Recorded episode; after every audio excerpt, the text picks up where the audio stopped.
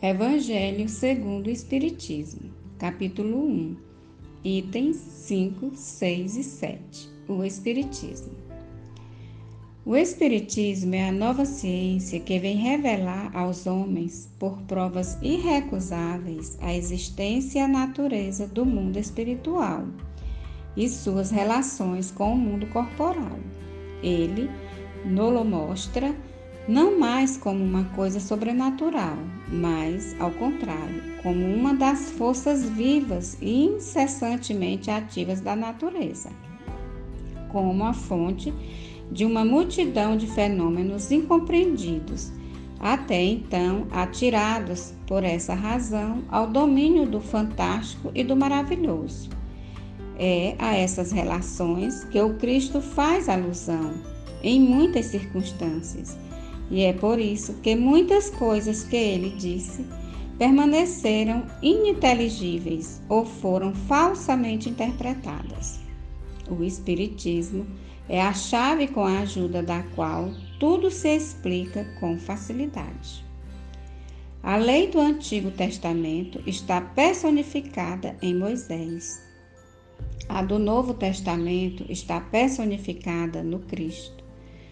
O Espiritismo é a terceira revelação da lei de Deus, mas não está personificada em nenhum indivíduo, porque ele é o produto de ensinamento dado não por um homem, mas pelos Espíritos, que são as vozes do céu sobre todos os pontos da terra, e por uma multidão inumerável de intermediários é, de alguma sorte, um ser coletivo compreendendo o conjunto dos seres do mundo espiritual, vindo cada um trazer aos homens o tributo das suas luzes, para fazê-los conhecer esse mundo e a sorte que nele os espera.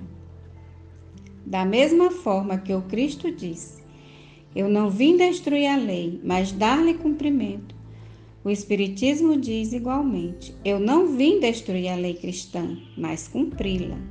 Ele não ensina nada de contrário ao que o Cristo ensinou, mas desenvolve, completa e explica em termos claros para todo mundo o que não foi dito senão sob a forma alegórica.